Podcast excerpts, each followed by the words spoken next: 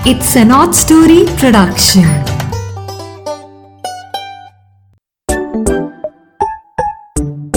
Hello मेरे छोटे छोटे दोस्तों। मीरा की नैया फिर से आ गई। और आपके लिए एक और कहानी लेके। इस बार ये कहानी है पानी की टंकी। तो आपने अपने दोस्तों को, अपने कजन्स को, सभी फ्रेंड्स को ये कहानियाँ सुनवानी है कहाँ पे? जियो सावन पे, गाना पे एप्पल पॉडकास्ट पे या स्पॉटिफाई पे और अमेजोन म्यूज़िक पे भी सुन सकते हैं। तो ये कहानियाँ आपने सुनते रहना है और इससे हमें बहुत मोटिवेशन मिलती है। ठीक है? थैंक यू फॉर लिसनिंग मेरे प्यारे प्यारे दोस्तों। तो आज मैं कहानी शुरू करती हूँ, पानी की टंकी। रिंकी दस वर्ष की हो चुकी थी और घर पर सबकी लाडली भी थी, पर सब कुछ होते हुए भी उसकी एक बहुत बड़ी समस्या थी।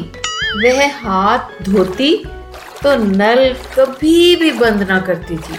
बस हाथ धोते ही तौलिया या नेपकिन तलाशने निकल पड़ती थी इधर उधर और नल में से पानी बहता जाता था, बहता जाता था।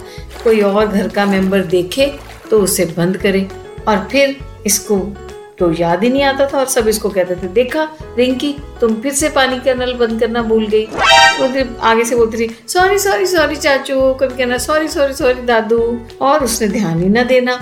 घर के सभी लोग, उसके मम्मी, पापा, बड़े भाई, बहन और दादाजी वगैरह उसे बड़े प्यार से भी समझाते तो कभी डांट भी देते। पर रिंकी थी कि उसकी आदत को वो बदलने को तैयार ही ना थी। बदल पा ही नहीं रही थी, उसका ध्यान ही नहीं जाता था। और उसके स्कूल में भी पानी की बर्बादी रोकने के लिए एक बहुत बढ़िया ड्राइंग कंपटीशन हुआ। उसका टाइटल था, जल है तो कल है। रिंकी ने भी उसमें भाग लिया और उसने एक बहुत बड़ी सी पानी की बूंद ड्रॉ करी और उसको बढ़िया सा पेंट किया। फिर उसके आसपास स्वच्छ पानी के इस्तेमाल की तस्वीरें भी पेंट की। स्कूल की असेंबली में जब उसकी टर्न आई तो उसने एक स्पीच भी दी कि हमें पानी की बचत करनी चाहिए। पानी हमारी धरती से ख़त्म नहीं होना चाहिए। हमें उसको बिल्कुल वेस्ट नहीं करना चाहिए। इतना सब होने पर भी उसे लगता था, अरे ये सब तो किताबी बातें हैं। अरे सारे लोग कहते ही रहते हैं ऐसा। सच्ची में थोड़ी कुछ ऐसा होने वाला है। Oh, सारे no. समुद्र नदियाँ नाले झीलें आदि तो पानी से भरी पड़ी हैं। और ऐसे ही थोड़ी हो जाएगा पानी खत्म। ये ऐसे ही डराते हैं ये साइंटिस्ट लोग हमें। सुनती सबकी थी पर अपने दिलो दिमाग में कुछ नहीं उतार रही थी। होली का त्योहार आया। सभी घर के सदस्य होली खेल रहे थे। और रिंकी ने भी हाथों में खूब रंग पकड़ा हुआ था। खुद वो रंग अपने ऊपर लगवाने से बहुत चिढ़ती थी, लेकिन उसको लगाने में बड़ा मज़ा आता था। वह सारी सुबह लोगों से छिपती रही। पहले उसने अपने कजन्स को लगा दिया और उसके बाद खुद छिप गई कि मेरे को कोई लगा ना दे।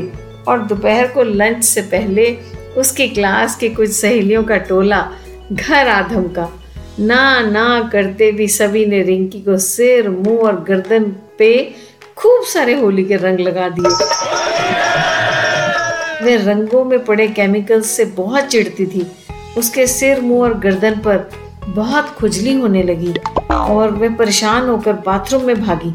वॉश बेसिन पर जाकर उसने नल खोला तो उसमें से एक बूंद पानी भी ना गिरा। आज होली के दिन घर के सभी सदस्यों ने खूब मलमल कर अपना रंग उतारा था और सबने स्नान करने में धीरे धीरे सारा वाटर टैंक खाली कर दिया था। Oh, no. ओहो रिंकी चीखने चिल्लाने लग गई। उसने पानी पानी पानी का शोर मचाकर सारा घर सिर पर उठा लिया। उसके पिताजी और भाई ने साथ वाले घर से दो तीन बाल्टियाँ पानी की लाकर दी। फिर रिंकी को रंगों से छुटकारा मिला। आज उसे पानी के होने की महत्ता सच में पता चली। मम्मी पापा ने फिर दोहराया कि बेटा, तुम्हारी तरह कोई और भी ऐसे इंसान, जानवर या पौधे हो सकते हैं जो पानी के बिना एक दिन भी नहीं रह सकते। हमें पानी कभी भी बर्बाद नहीं करना चाहिए, बचाना चाहिए। इस धरती का पानी धीरे धीरे खत्म हो रहा है। रिंकी की आज सही मायने में आँखें खुल गई।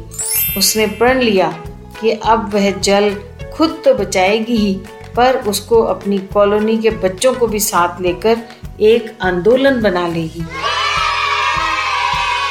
घर घर में वह बच्चों का टोला लेकर जाती और रिंकी की अगुवाई में हर हफ़्ते नए नए पानी बचाने के तरीके वह और उसकी सहेलियाँ सबके घरों में जाके बताती।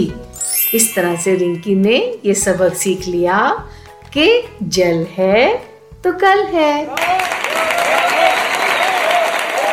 तो आज की इस कहानी से हम सबने भी यही सीखा है कि धरती पर जल धीरे धीरे घट रहा है, कम हो रहा है, इसलिए इसको वेस्ट बिल्कुल नहीं करना बच्चों, बचाना है।